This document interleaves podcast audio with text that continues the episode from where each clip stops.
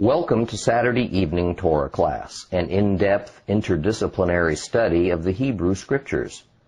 Tonight's lesson is week number 9, Genesis chapters 9 and 10. Open your Bibles to Genesis 9. We've been studying Genesis 9.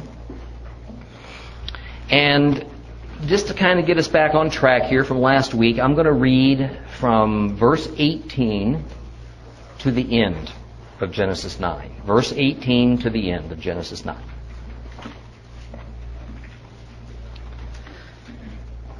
The sons of Noah who went out from the ark were Shem, Ham, and Japhet.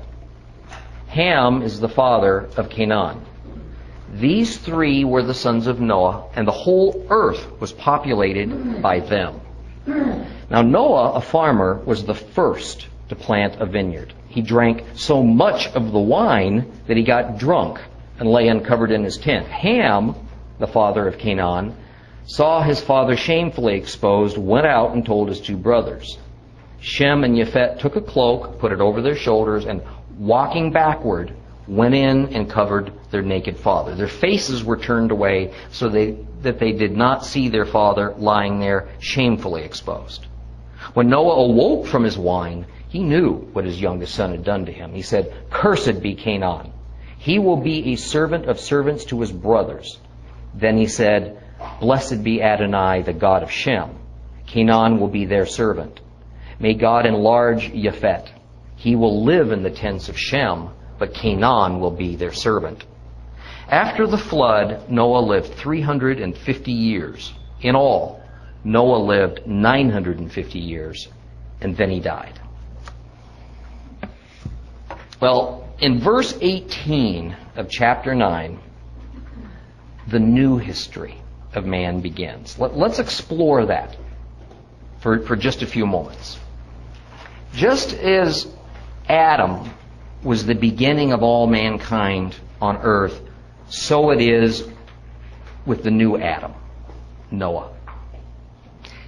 If it is true that it is patterns that we should be looking for to understand God and His ways, then we ought to find an identifiable pattern begun with Adam, from whom all men would come, that carries over to Noah, the one from whom all men would come after the flood. And of course we do. And while we all relate the fall of Adam to that event we call the fall of man, we seldom remember that Noah also fell. And he fell rather quickly, I might add. Now, let me just list a handful of the attributes of this God pattern that we see in Torah. First, Adam was made dominant over all creation. Noah was made dominant over all the purified new world. Second, Adam was blessed by God and instructed to be fruitful and multiply. So was Noah. Third, Adam was placed in a garden and his job was to till, that is, to care for the garden as the world's first farmer.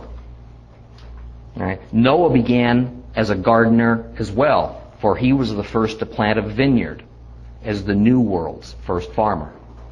Adam fell by means of eating of the fruit that grew in that garden that he tended. Noah fell by means of eating, drinking, of the fruit that was made into wine in the garden that he tended. Okay. Adam's nakedness was uncovered as a result of his sin of eating that fruit.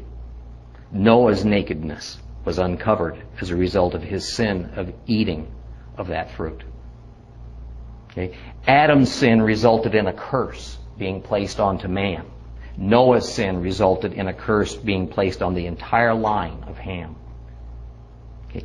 Adam had three sons, among whom one, Seth, Shet, all right, was to be the line of righteousness through whom the Messiah would eventually come. Noah had three sons, among whom one, Shem, was to be the line of righteousness through whom the Messiah would come. we could go on. There are many more parallels. All right. But, but that's enough to illustrate how the patterns God establishes repeat. And because of these established patterns of God, history itself is cyclical. It repeats. Now, at this point, we're introduced to the three distinct lines of descendancy from which every human alive comes.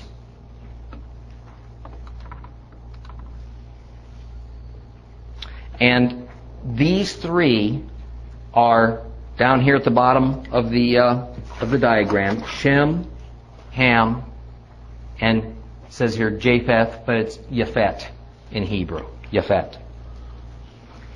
Now, you and I come from one of these three. Probably, kind of like Heinz 57 varieties, we probably got a little of all of these guys in us, would be my suspicion. But more than likely, one of these represents the dominant gene pool that makes up us. Now, a story. Now, notice that of the three sons, Ham is spoken of as the father of Canaan, Canaan. Right? Now, now, that's a little unusual in the Hebrew format for a father to have his familial identity wrapped up in his son. It's usually the other way around. Okay, well, we're going to quickly find out why that is. Now, a story is told beginning in verse 20 and it continues on through verse 27. And it's so emotionless and told in such a matter of fact way that it seems almost trifling, unimportant, and, and not just a little bit difficult to understand in several places, particularly in the Old Testament, we run across these odd scenes, like this one with Noah in his tent. All right, that, that seems almost out of place and slightly out of context. It's, it's, I mean, what is this about? All right, the problem is not with the verses; it's with our inability to connect them to the matters of grave importance they address. So let's examine closely what happens here. Okay. This is about Noah planting a vineyard, making wine, and getting drunk. Then he crawls inside his tent, falls asleep, naked as a jaybird. Okay. Yes, that great godly man Noah got snockered on booze. That's how it is. In this case, wine. And by the way, this is the first mention of wine in Scripture. Okay. Now, much argument over these verses has occurred over the centuries. Okay, mostly centered around whether or not Noah accidentally created wine and innocently drank it and had the world's first hangover. Right? Not a chance. Sorry. Okay.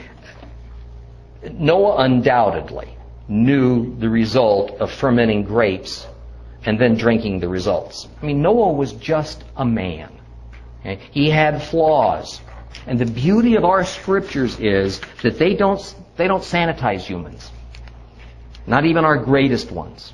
They don't make these people perfect and infallible like all the false religions tend to do with their leaders and founders, turning them into mini gods.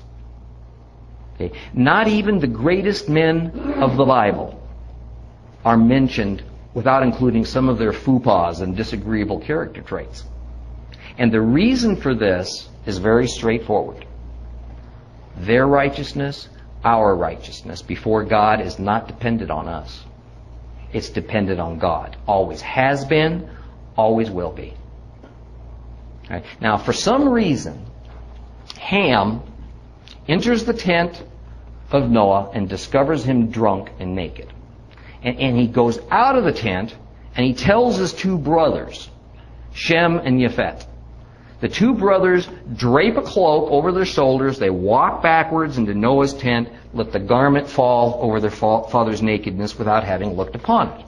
Well, when Noah wakes up, he's offended and he's angry, and he takes his hangover out All right, not so much on Ham, but on Ham's son Canaan. He pronounces a curse upon Canaan. Yet there's more to what's going on here than only a curse on Ham's line. There's also some blessings pronounced upon Shem and Yafet. Now, before we discuss those blessings, the logical question here is why was Noah so upset? And why did his grandson Canaan, who doesn't even appear to be involved in all this, get the brunt of the curse?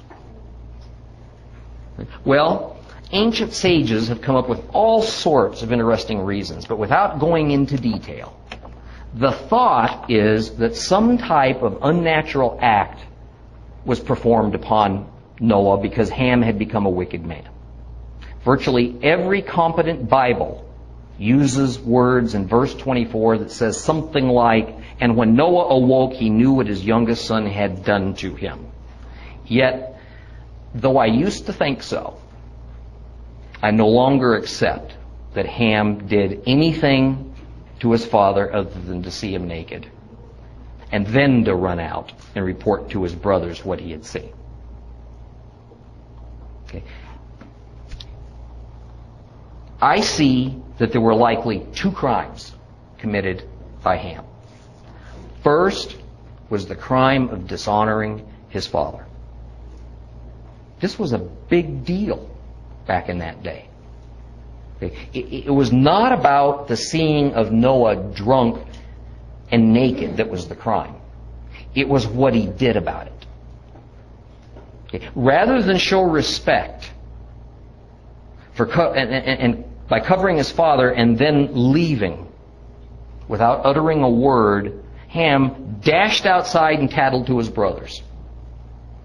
And in doing so, Ham did not honor his father. And what a principle is laid down here. Noah deserved to be honored. A, because he was Ham's father. And B, because God called Noah of all men on earth, of which there were darn few right about now, Tzaddik, righteous. Righteous in his sight. If God thought Noah righteous, then that's the end of the matter. Ham should not have pointed out his father's sin to his brothers. Okay. The second crime Ham may have committed, and I, this is my own theory, I will tell you that. This is my speculation on the matter, is a, is, is is a crime that, that, that the Bible in Hebrew calls Lashon Hara. Lashon Hara. Right? Lashon Hara is speaking evil of someone. Usually it's in the form of gossip. Now, though it may not sound all that serious, in fact, once we get to Leviticus and begin discussing Zara'at, which is the skin disease that happens, it's usually called leprosy, and it's not leprosy, okay, we're going to see that this Zara'at, this disease, is thought to be a punishment of God. And that the crime or sin usually associated with the contracting of Zara'at is Lashon Hara, speaking evil of someone. Now, Canaan was named as the cursed one, likely because Canaan would have more to do directly with Israel than any other descendant of Ham. Okay? But, but the Bible shows us that in reality, and we'll see this as we go through today, all of Ham's line was cursed, not just Canaan. Well, Noah's other two sons, Shem and Japheth, reacted correctly. They discreetly and honorably covered their father's nakedness, making every effort to give their father the utmost respect. Well, here in Genesis 9, verses 25, 26, and 27, the futures and destinies of Noah's three sons and the three lines of descent from which every human alive today is attached is set in stone. In other words, what we have contained in these few words of verses 25, 26, and 27 is a powerful prophecy for the future of the human race. Now, before we get there, let me first mention that Shem, uh, the name Shem means glory, but can it, all, it can also mean name. Not name like in Tom, Dick, or Harry, all right, but name in the sense of making a name for some for, for someone's self, or in the sense of a powerful person, right, full of authority, that type of a name, right. Ham means hot or warm or burning heat, and the name Yafet means enlargement, as in fruitfulness. All right, but it can also indicate beauty. All right. Now, bearing all this in mind, let's now look at the blessings and curses that Noah pronounces on his children. Starts out, Cursed be Canaan, a servant of servants shall he be to his brethren. Now, Canaan, Ham's son, receives a curse. What's a curse? It's the opposite of a blessing. Okay, a blessing is a beneficial thing. A curse is a judgment. Okay, just as people who are born into the line of blessing, the line of Shem, did nothing to merit such good fortune, so it is with people who are born into the line of the curse, the line of Ham. They did nothing to merit their misfortune. Okay. The people that came from Ham's sons, primarily Canaan, right, became the races that occupied Africa, who have for centuries suffered the fate of subjugation. Now, there's much more to this than just a lack of personal freedom. But the idea is that the descendants of Canaan, and actually all from Ham, right, will be subject to the descendants of Shem, and Yafet. Now,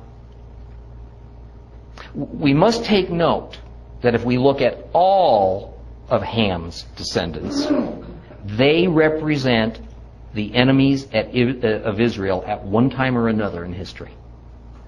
Okay, and so we'll, we'll find Israel either conquering or being conquered by the descendants of Ham. The people of Egypt came from Ham. And interestingly, so did the Philistines. Now, moving along. Blessed be Adonai, the God of Shem, and Canaan shall be their slave. Here we have more proof that something went very wrong with Ham and his children. For it indicates that while Shem will follow God, Ham's descendants are going to choose another direction. But what we have here is also indicating that Shem's ancestors are going to carry the authority for Noah's family, which basically means authority for all mankind. Okay, let me say that again. The rulership of mankind is within the line of Shem because it was handed over to, to him by Noah in this blessing. Okay. Noah had every right to do that. Just as Adam was preeminent over all other men uh, for a long time, so was Noah, in essence, the king of the world immediately following the flood. Small world, that moment. Okay. He was the head of the only family that existed on planet Earth. His authority was absolute among men. And Noah chose to hand that power over to Shem. And, and we see that this is so because God, the only God, is called Shem's God. Okay? Indicating a linkage, an allegiance, a relationship between Shem and Yahweh. And this relationship with Yahweh is not associated with either Yafet or Ham. Shem would become the Hebrews, the Arabs, and most of the Orientals. Okay? Now,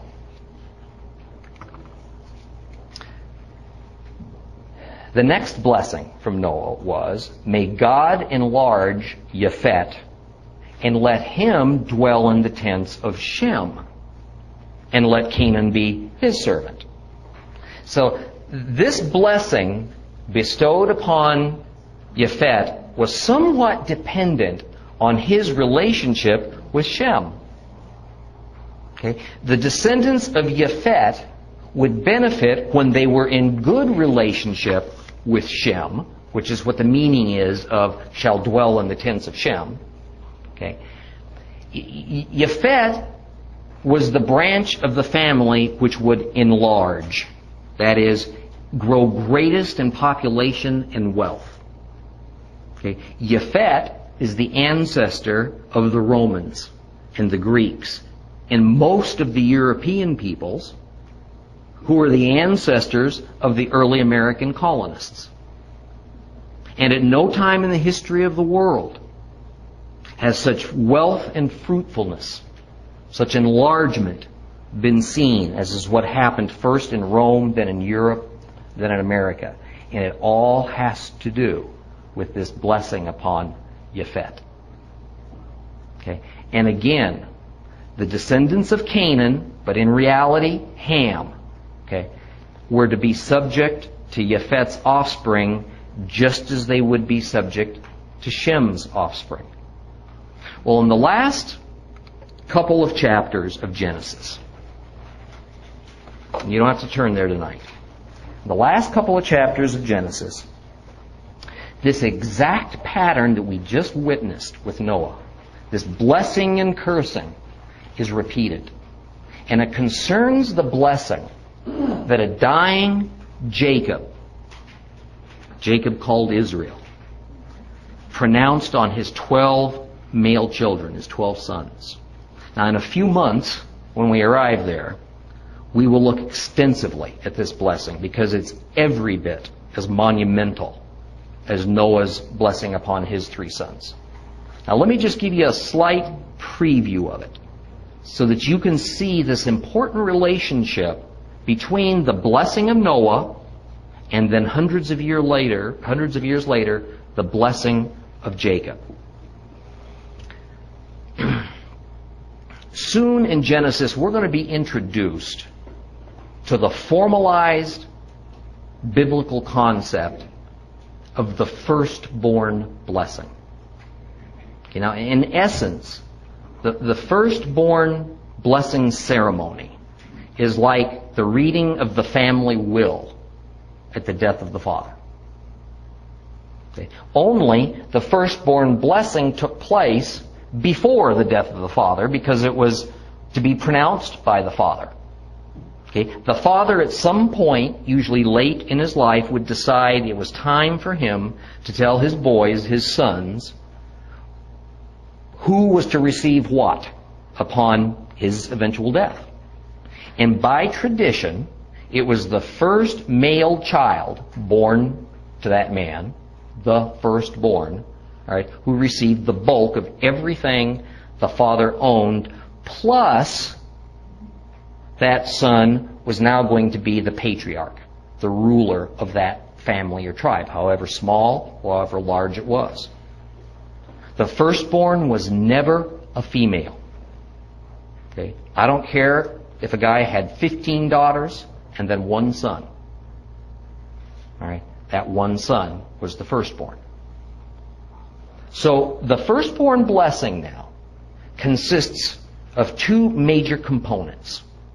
First, the passing forward of the right to the family's authority and power goes to that person. And second, the passing forward of what came eventually to be called the double portion blessing. Some people equate the double portion and the firstborn. It's not true. A double portion is a piece of the overall firstborn blessing. Okay. In theory, the double portion meant that the firstborn son got double the amount given to any of the other sons in the family.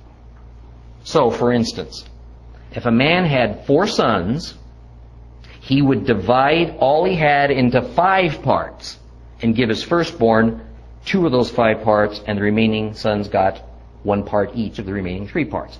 Right, simplistic way of looking at it, but it really wasn't always that neat and clean, because it wasn't necessarily, uh, necessarily the exact giving of double. It could have been practically everything. Oh, we were talking about the double portion, and that that sometimes, I mean, it wasn't so, it, it wasn't mathematically perfect. All right. Uh, sometimes that, that firstborn son would get virtually everything. Other times he'd get maybe just a tad more than the others. The father had great latitude in how he did this. Now, now stay with me on this, all right, because understanding the firstborn blessing is very helpful in understanding Scripture. So, the firstborn son, by tradition, gets all the power and he gets the bulk of the family's wealth. His siblings are now under that firstborn's authority. Okay. What we saw in Noah's blessing was a type of firstborn blessing before it became formalized and was given a name. Okay. Of Noah's three sons, two got blessings, one got a curse. Now, what's interesting is that in a, the typical firstborn blessing, the transfer of family authority and family fruitfulness, wealth, enlargement, goes to the same son. But in Noah's blessing, the blessing got split. Shem received the authority, and Yafet the fruitfulness, fruitfulness, the wealth. The biblical term enlargement. And that's strange. Now we fast forward several hundred years into these last couple of chapters of Genesis. Jacob, called Israel, is now living in Egypt. He calls his 12 sons to him because he's on his deathbed. And he knows his time is getting near, so he performs this all important firstborn blessing, which you'll find in Genesis 49. Now, due to the indiscretions of the first three of his sons, Jacob winds up declaring Judah, his fourth son, as the firstborn. Actually, doing that isn't all that strange. It happened with some frequency that the real firstborn was passed over for a younger son who had won favor with his father. The real strangeness is that uh, Jacob goes against now by now very established custom and tradition and he splits the firstborn blessing. He gives the families power and authority to Judah, but he gives the double portion, the family's wealth, expressed as the blessing of enlargement and fruitfulness, to Joseph. Well, there's a little kicker on that. We won't get into tonight, but we will later. But, but it's to Joseph. Okay? This is highly unusual, but it is exactly the same thing Noah had done all those years earlier. The impact of what Noah did merely set the destinies of all the peoples and nations of the world until history ends. That's all. All right? The impact of what Jacob did set the stage for the emergence of the Messiah, who would redeem mankind and put an end to history as we know it through Judah's offspring and the taking of the fruitfulness of the gospel to the whole world through Joseph's family. Okay, we're going to probably quite literally spend a month on this, the last couple of chapters of Genesis where this all takes place. So vital is that it's, is it's important to us to understand. Now, here's the thing to keep in mind as we go forward. The accursed Canaan, son of Ham, is the founder and namesake of the land of Canaan. Okay, the land that God told Moses and then Joshua to take away from its inhabitants, okay, who were the descendants of Canaan. Okay, the land that God set aside for His chosen people, Israel, as they came up out of the out of Egypt, of course, was the land of Canaan, populated from the accursed Cain, Canaan. Okay. The Canaanites, Ham's descendants, would eventually bow down to the Israelites, Shem's descendants. Okay? And Noah's prophetic blessing set all this into motion, and it's going to con- it's going to culminate when Messiah comes again in the near future. Well, chapter 9 ends by informing us that Noah lived for another 350 years after the great flood, dying at the ripe old age of 950. Not bad, huh? Not bad. Well, let's move on to chapter 10 and get a little, a little ways into this tonight.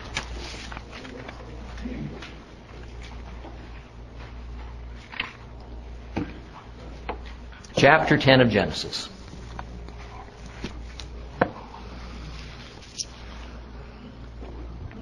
You know, before we start to read it, it's, it's quite common in the teaching of the Bible to, to go around Genesis chapter 10. Ty- typically, the reason is that the content is about as interesting as reading a dictionary. All right? a, a dictionary full of difficult names that have little bearing on much of anything except, it seems, perhaps, to Bible academics. Well, we're going to read chapter 10 and we're going to chew on it for a little bit. And the reason is that here we will see what is often referred to as the table of nations. And I do think it's important to know which nations come from which family lines of Noah. And one of the reasons this is important is because of these blessings and curses and destinies that God decided was going to follow each of these three family lines until history ends. You see, we're tied to these destinies, like it or not, because we're tied to Noah's sons.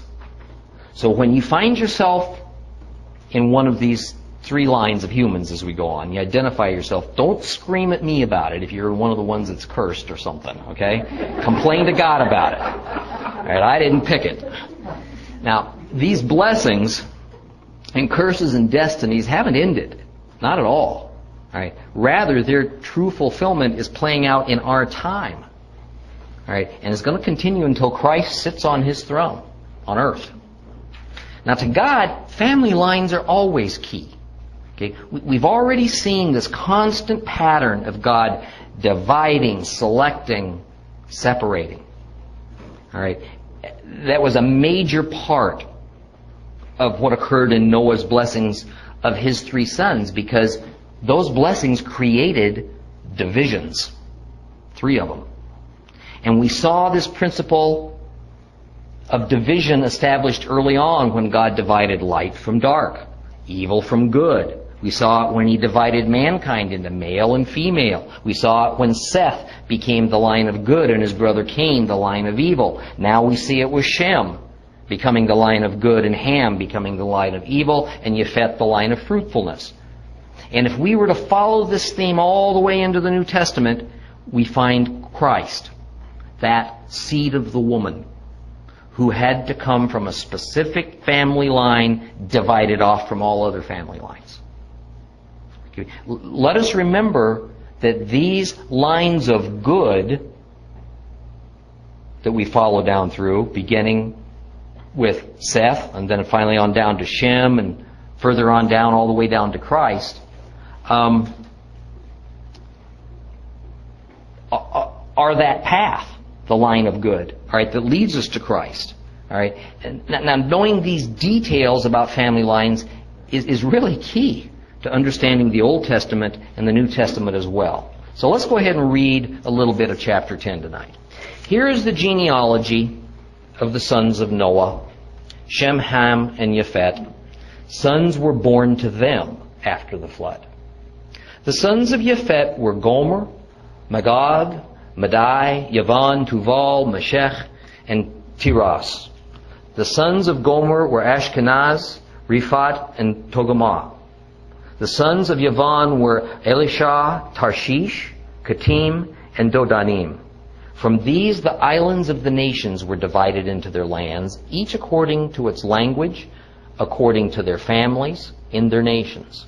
The sons of Ham were Cush, Mitzrayim, Put, and Canaan. The sons of Cush were Sva, Havilah, Saftah, Ramah, and Saphtakah. The sons of Ramah were Shiva and Dedan. Cush fathered Nimrod. Who was the first powerful ruler on earth. He was a mighty hunter before Adonai. This is why people say, like Nimrod, a mighty hunter before Adonai. His kingdom began with Bavel, Arach, Achad, and Kalne in the land of Shinar.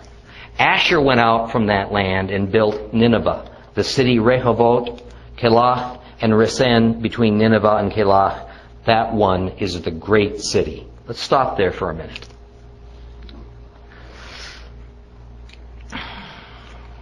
Since all the present world has been populated by Noah's three sons, it's only fitting that we would know something of each of those who followed them. Interestingly, though academics tend to scoff at the Bible, they grudgingly admit that the 10th chapter of Genesis is probably the most accurate and complete document of its kind pertaining to the origination of the nations and the races.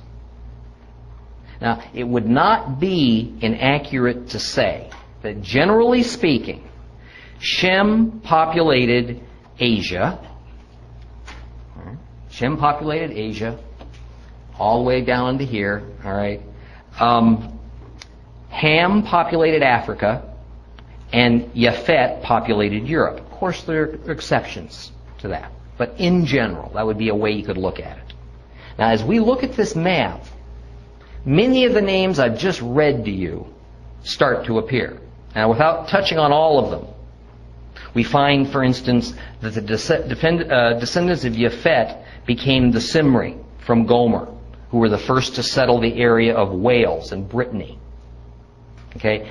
The Scythians from Magog, who formed the Russian people. The Medes right, from Madai the Greeks from Yavan and the Thracians from Tiras, who became the Macedonians, from whom eventually came Alexander the Great.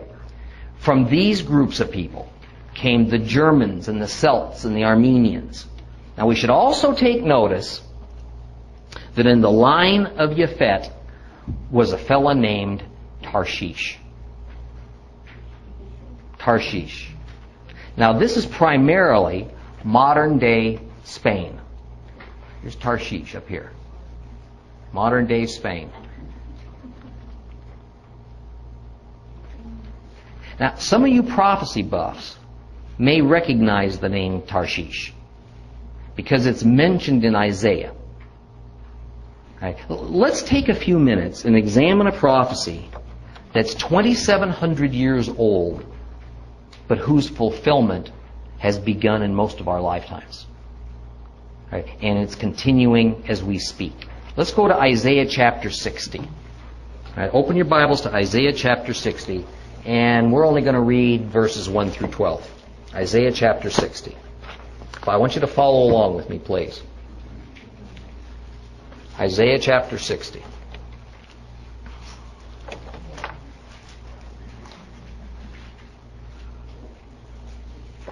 As I read this, I'd like you to think about world conditions as they stand today. Arise and shine, Jerusalem, for your light has come. The glory of Adonai has risen over you. For although darkness covers the earth and thick darkness the peoples, on you Adonai will rise. Over you will be seen this glory. Nations will go toward your light, and kings toward your shining splendor. Raise your eyes and look all around. They are assembling and coming to you. Your sons are coming from, a, from far off, your daughters being carried on their nurses' hips. Then you will see and be radiant. Your heart will throb and swell with delight. For the riches of the seas will be brought to you, the wealth of the nations will come to you.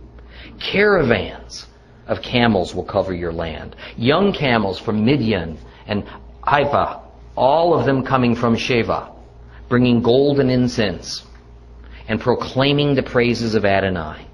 All the flocks of Kedar will be gathered for you.